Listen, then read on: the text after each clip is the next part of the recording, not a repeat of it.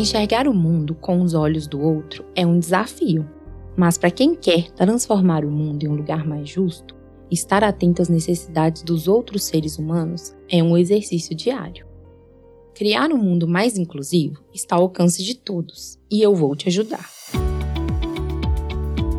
Este é o especial Descubra Sua Causa, um podcast produzido pelo Instituto MOL com apoio do Movimento Bem Maior e do Instituto Mandarina. Uma jornada em 10 episódios em que vou te guiar a conhecer todas as causas e entender o que motiva as pessoas a se envolverem com cada uma delas.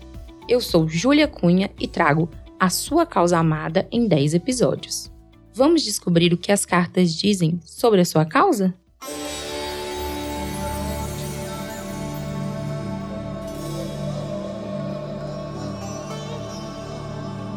Escutar as histórias que as pessoas mais velhas têm para contar é um dos seus passatempos preferidos. Quando você vê um motorista impaciente para embarcar um cadeirante, seu sangue ferve. Você valoriza a diversidade e prega o respeito às diferenças, no discurso e principalmente na prática. Sabe que o mundo não é um lugar amigável para quem está fora dos padrões, mas você faz o que pode para equilibrar essa balança. Sawabona. Essa é uma saudação utilizada pela população de KwaZulu Natal, uma província costeira da África do Sul, que significa Eu Vejo Você. Alguns dizem que a resposta é Iebo Sawabona, ou Eu Vejo Você Também. A ética Ubuntu nos ensina que eu existo exatamente quando eu enxergo o meu próximo. E isso tem tudo a ver com a carta de hoje, a empatia.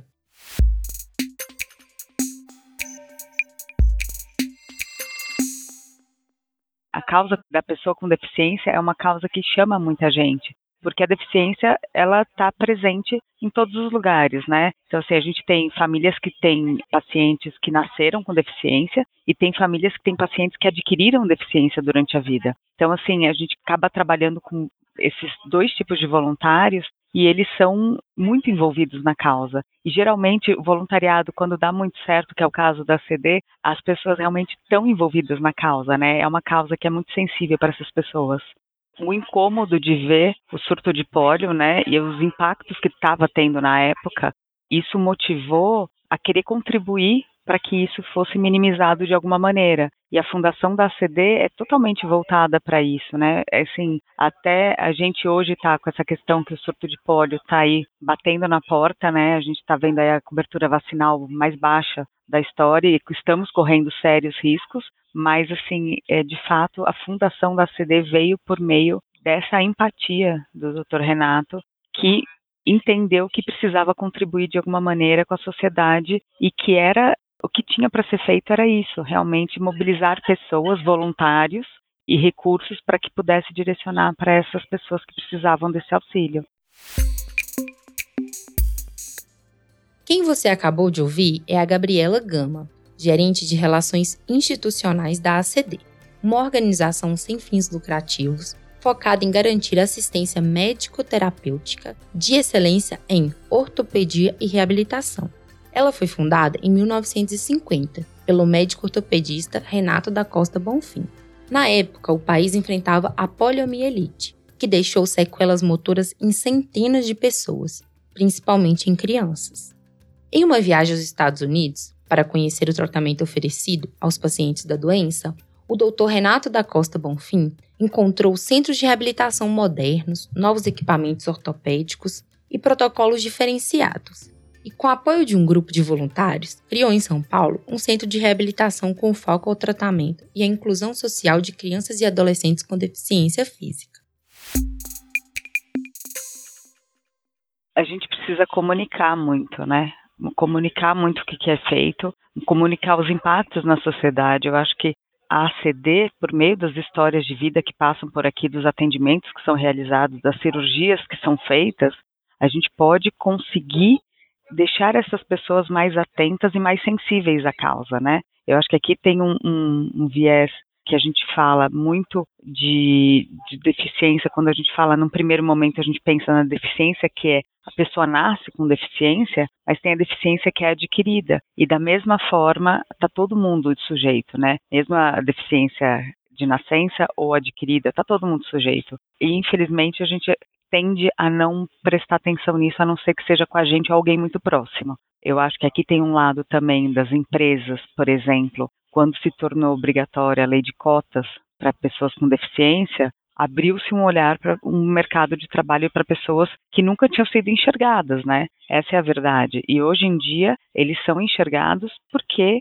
tem essa lei de cotas que precisa ser cumprida. Então, nesse sentido, a lei vem para uma coisa positiva, que é inserir essas pessoas no mercado de trabalho. E elas são tão capacitadas quanto outras. Então, assim, só o que faltou são oportunidades, né? Faltaram oportunidades para que ela pudesse chegar nesse mercado de trabalho. E aí eu acho que o trabalho da ACD envolve não só esse paciente na reabilitação física dele mesmo, mas a reabilitação dessa família enquanto enxergar esse paciente como uma pessoa potencial a ter todas essas atividades como outra qualquer.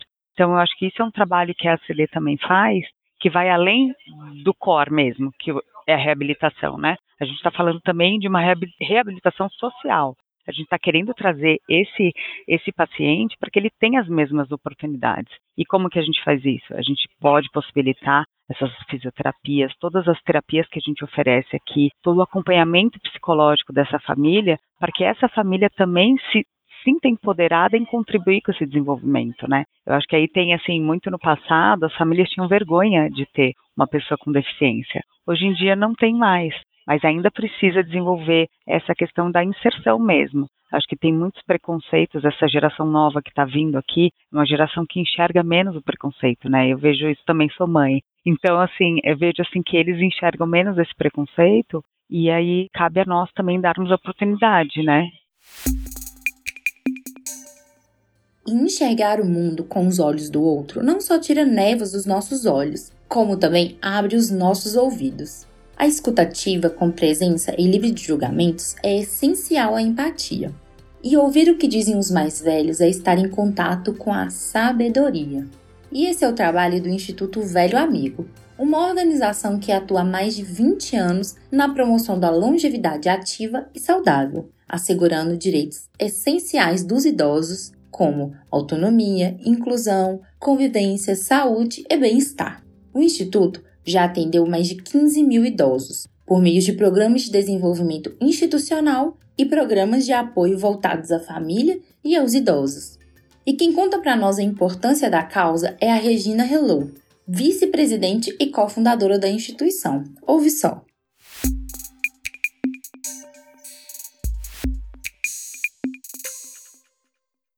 Eu apoio a causa do envelhecimento da longevidade há 23 anos. E eu acho que todos nós podemos ter um novo olhar para o idoso. Como a gente pode fazer isso? Incluindo eles, não só olhando os idosos vulneráveis através dos projetos sociais, mas olhando o idoso que está na nossa casa, o idoso da nossa família, olhando nossos filhos, nossos netos, porque eles serão os idosos de amanhã. E nos preocupando com essa inclusão, com esse trabalho para uma longevidade mais viva, mais saudável. E como é que a gente pode se engajar com isso? Eu acho fundamental a gente buscar como causa ajudar os mais vulneráveis e como causa também olhar ao nosso redor, nossa família, os nossos idosos, os nossos mais velhos, que a gente pode optar por essa causa fazendo bem, tendo um olhar mais amoroso, mais empático com todos. Tenho certeza que este episódio aqueceu seu coração por aí, não é mesmo? Então, se você quer descobrir a sua causa, vai lá no site www.descubrasuacausa.net.br. Faça o teste e se inscreva na newsletter para receber conteúdos todos os meses e, claro, aproveitar para se engajar na sua causa do coração. Segue a gente também, @Descubra Sua Causa no Instagram, que tem muito conteúdo bom por lá.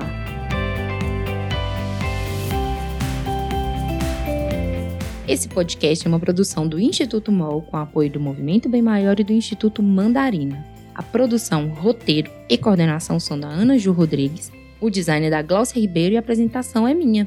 A edição de som é da Bicho de Goiaba Podcasts. Eu te espero por aqui para trazer a sua causa amada o quanto antes.